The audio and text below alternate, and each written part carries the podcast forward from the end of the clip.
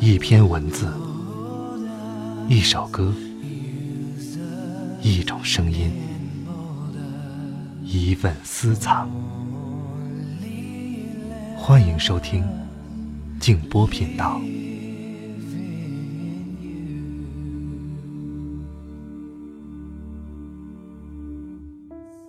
本节目由女性健康护理没有教养京东木华没有学识友情没有实践的人的心灵，好比一块田地。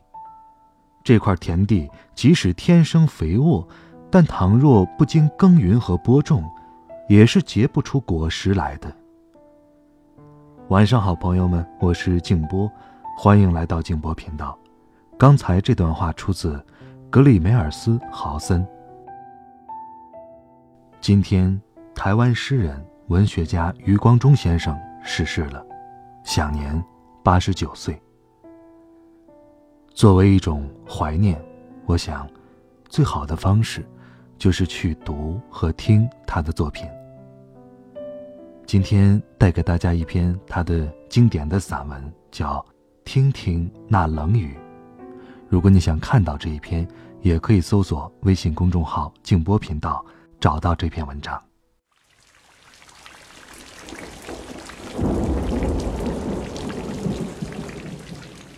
惊蛰一过，春寒加剧。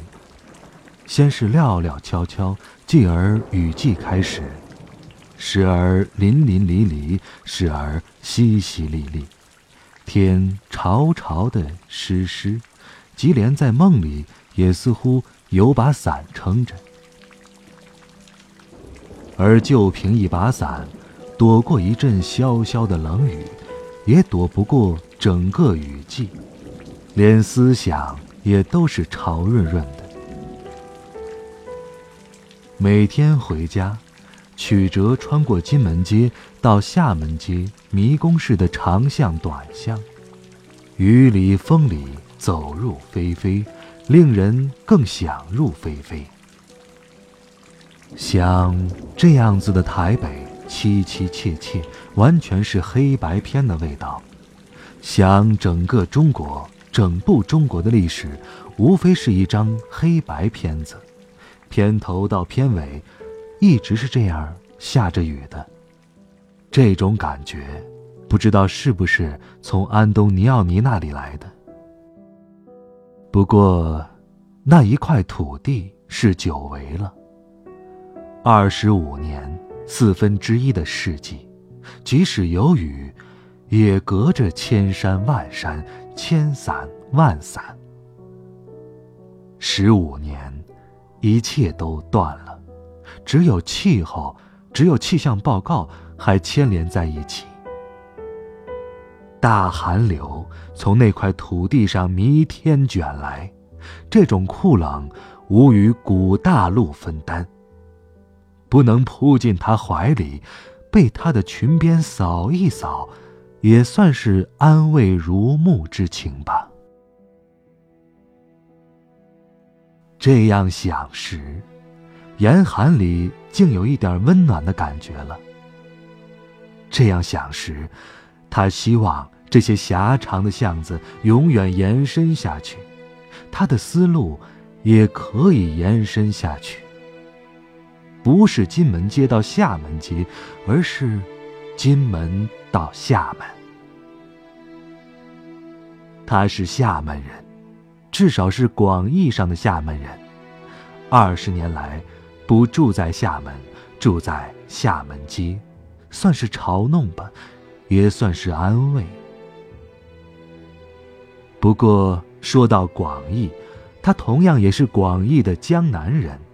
常州人、南京人、川娃儿、武陵少年，杏花春雨江南，那是他的少年时代了。再过半个月，就是清明。安东尼奥尼的镜头摇过去，摇过去又摇过来，残山剩水犹如是，黄天厚土犹如是。云云前手，纷纷黎民，从北到南，犹如是。那里面是中国吗？那里面当然还是中国，永远是中国。只是，杏花春雨已不在，牧童遥指已不在，剑门细雨渭城清晨，也都已不在。然则。他日思夜梦的那片土地，究竟在哪里呢？在报纸的头条标题里吗？还是香港的谣言里？还是傅聪的黑剑白剑，马恩聪的跳弓拨弦？还是安东尼奥尼的镜底勒马洲的望中？还是那故宫博物院的壁头和玻璃柜内精细的锣鼓声中，太白和东坡的韵里，杏花，春雨，江南。六个方块字，或许那片土就在那里面。而无论赤县也好，神州也好，中国也好。变来变去，只要仓颉的灵感不灭，美丽的中文不老，那形象，那磁石一般的向心力，当必然常在。因为，一个方块字，是一个天地。太初有字，于是汉族的心灵，他祖先的回忆和希望，便有了寄托。譬如凭空写一个“雨”字，点点滴滴、滂滂沱沱、淅淅沥沥，一切云情雨意，就宛然其中了。视觉上的这种美感，岂是什么 rain 也好，pluing 也好所能满足的？翻开一部词源，或是词海。金木水火土各成世界，而一入雨部，古神州的天颜千变万化，便悉在望中。美丽的霜雪云霞，骇人的雷电劈雹，展露的无非是神的好脾气与坏脾气。气象台百读不厌，门外汉百思不解的百科全书。听听那冷雨，看看那冷雨，嗅嗅闻闻那冷雨，舔舔吧那冷雨。雨在他的伞上，这城市百万人的伞上，雨衣上、屋上、天线上。雨下在基隆港，在防波堤海峡的船上，清明。这寄语，雨是女性，应该最富于感性。雨气空而迷幻，细细嗅嗅，清清爽爽，新新，有一点点薄荷的香味儿。浓的时候，竟发出草和树林之后特有的淡淡的土腥气。也许。那竟是蚯蚓的蜗牛的腥气吧，毕竟是惊蛰了呀。也许地上的、地下的生命，也许古中国层层叠叠的记忆，皆蠢蠢而如。也许是植物的潜意识和梦境，那腥气。第三次去美国。在高高的丹佛他山居住了两年。美国的西部，多山多沙漠，千里干旱，天蓝似安格罗萨克逊人的眼睛，地红如印第安人的肌肤，云却是罕见的白鸟。落基山簇簇耀目的雪峰之上，很少飘云千雾。一来高，二来干，三来森林线以上，山柏也止步。中国诗词里“荡胸生层云”或是“商略黄昏雨”的意趣，是落基山上难睹的景象。落基山岭之上，在石在雪，那些奇岩怪石相叠互倚，砌一场惊心动魄的雕塑展览，给太阳和千里的风看。那雪，白的虚虚幻幻，冷的清清醒醒，那股皑皑不绝、一仰难尽的气势。压得人呼吸困难，心寒眸酸。不过，要领略白云回望河，青露入看无的境界，仍需来中国。台湾湿度很高，最饶云气分体、雨意迷离的情调。两度夜宿溪头。树香沁鼻，萧寒洗肘，枕着润碧湿翠、苍苍交叠的山影，和万坠都歇的巨寂，仙人一样睡去。山中一夜薄雨，次日醒来，在旭日未升的原始幽静中。冲着隔夜的寒气，踏着满地的断柯折枝和仍在流泻的细谷雨水，一径探入森林的秘密。曲曲弯弯，步上山去。溪头的山，树密雾浓，蓊郁的水汽从谷底冉冉升起。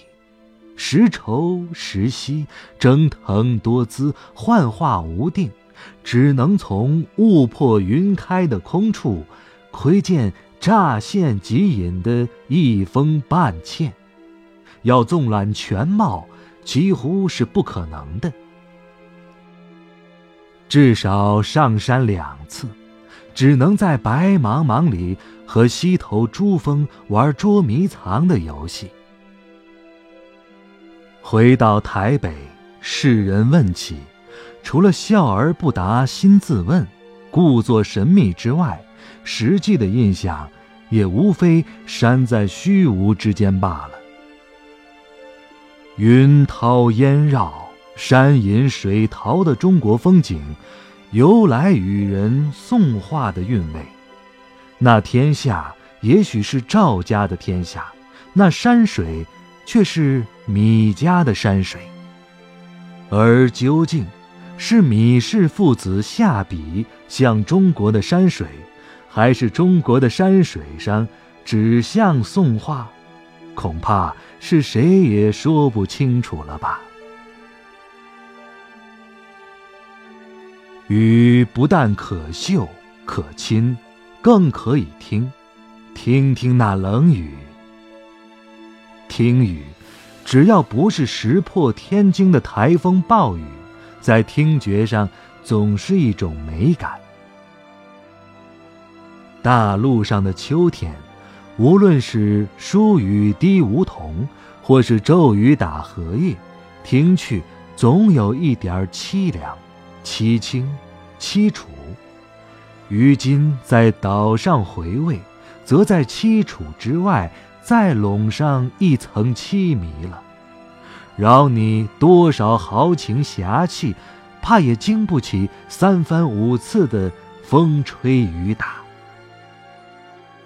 一打少年听雨，红烛昏沉；再打中年听雨，客舟终将阔云低；三打白头听雨的僧庐下。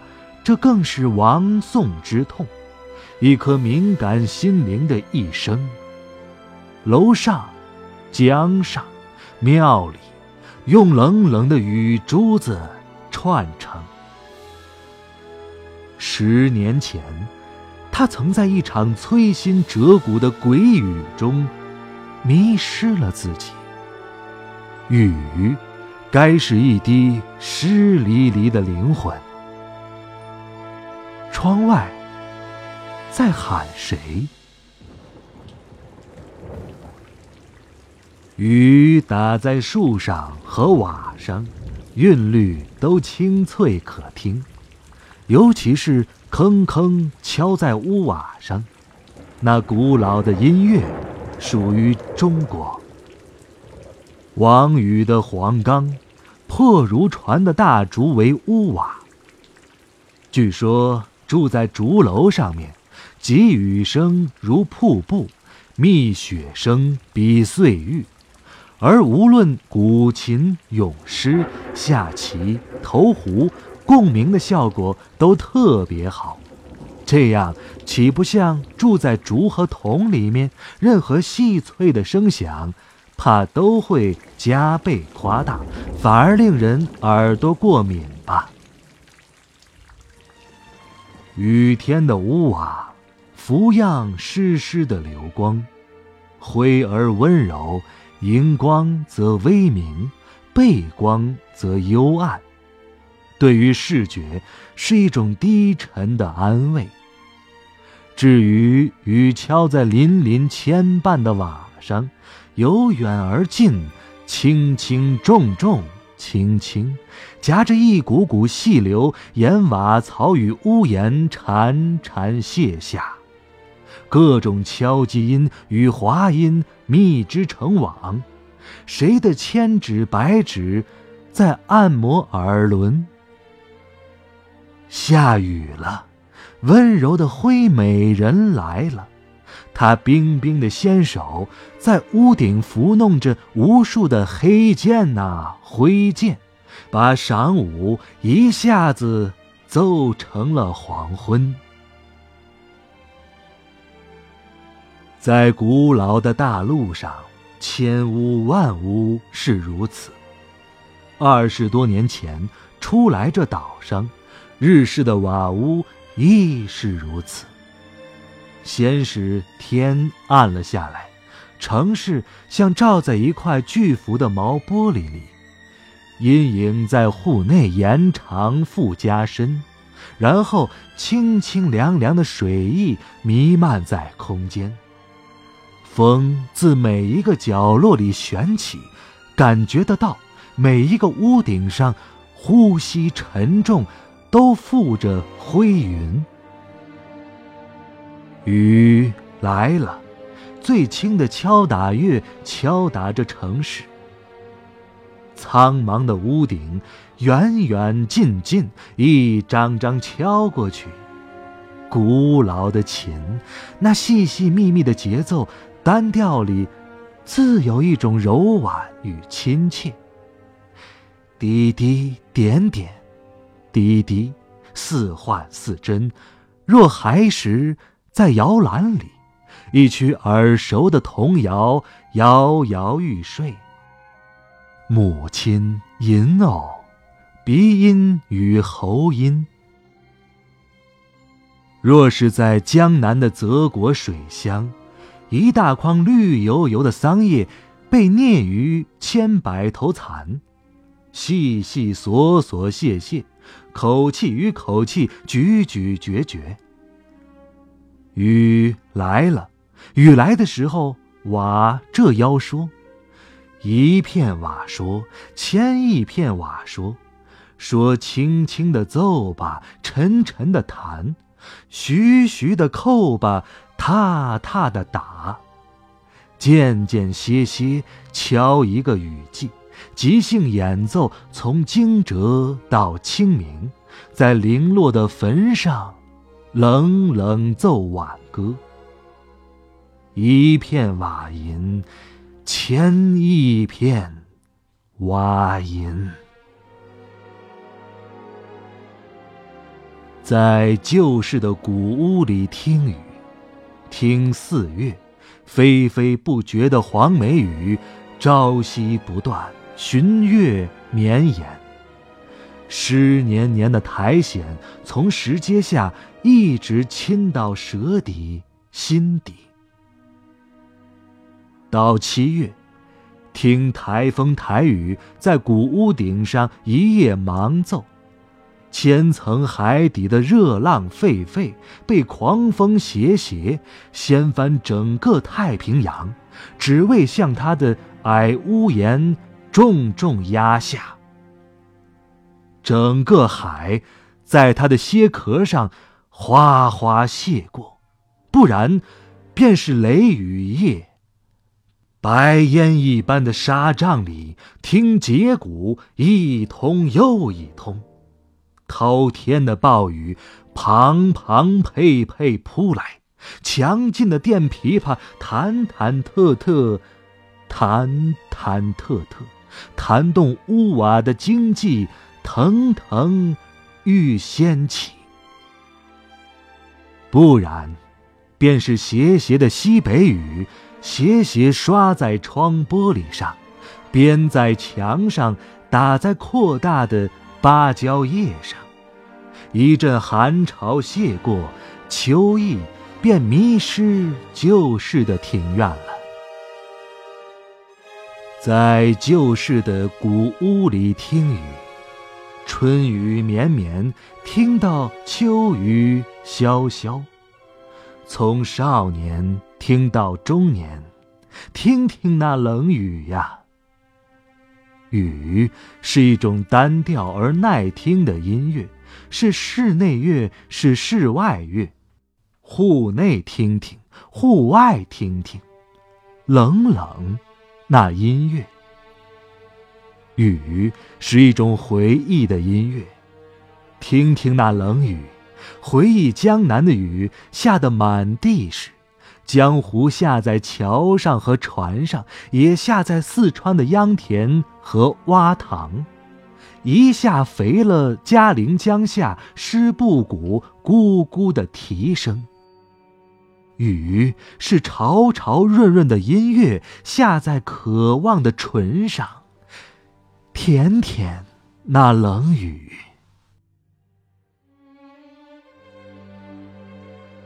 因为雨是最最原始的敲打乐，从记忆的笔端敲起；瓦是最最低沉的乐器，灰蒙蒙的温柔覆盖着听雨的人。瓦是音乐的雨伞撑起，但不久。公寓的时代来临，台北，你怎么一下子长高了？瓦的音乐，竟成了绝响。千片万片的瓦翩翩，美丽的灰蝴蝶纷纷飞走，飞入历史的记忆。现在，雨下下来，下在水泥的屋顶和墙上。没有音韵的雨季，树也砍光了。那月桂、那枫树、柳树和晴天的巨椰，雨来的时候，不再有丛叶嘈嘈切切，闪动湿湿的绿光迎接。鸟声减了啾啾，蛙声沉了咯咯。秋天的虫吟，也减了唧唧。七十年代的台北不需要这些，一个乐队接一个乐队便遣散尽了。要听鸡叫，只有去《诗经》的韵里找。现在，只剩下一张黑白片，黑白的默片。正如马车的时代去后，三轮车的夫工也去了。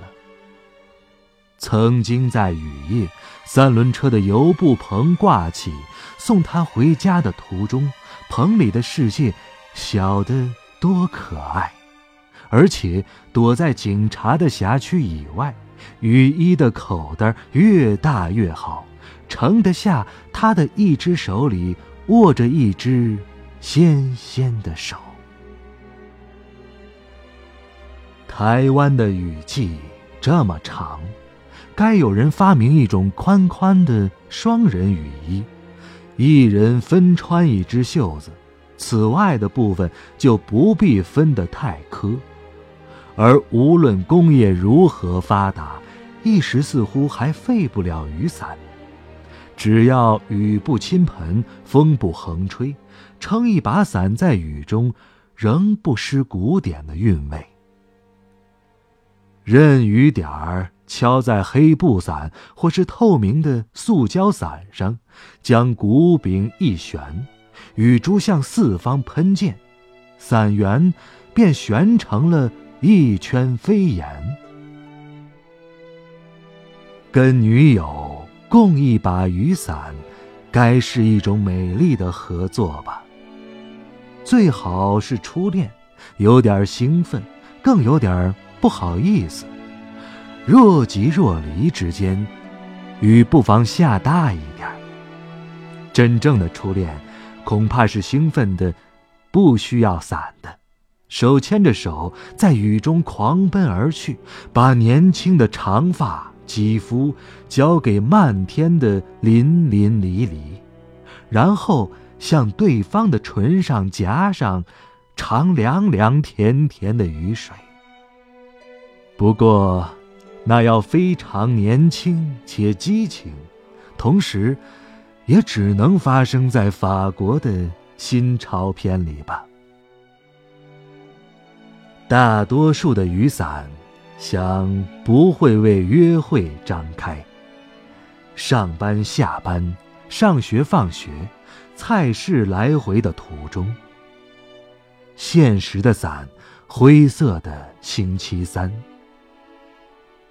握着雨伞，他听那冷雨打在伞上，索性更冷一些就好了。他想，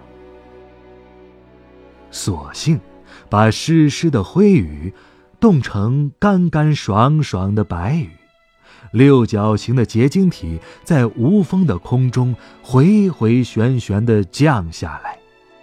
等须眉和肩头白尽时。伸手一扶，就落了。二十五年，没有受故乡白雨的祝福，或许发上下一点白霜，是一种变相的自我补偿吧。一位英雄。经得起多少次雨季？他的额头是水成岩削成，还是火成岩？他的心底究竟有多厚的苔藓？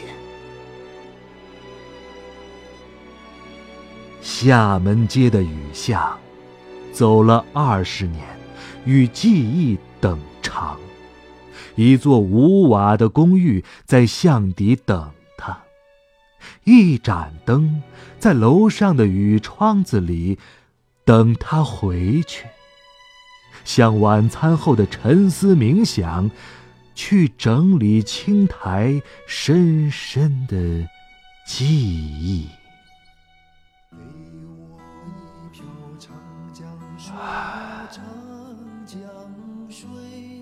前尘隔海，古屋不在。听听那冷雨。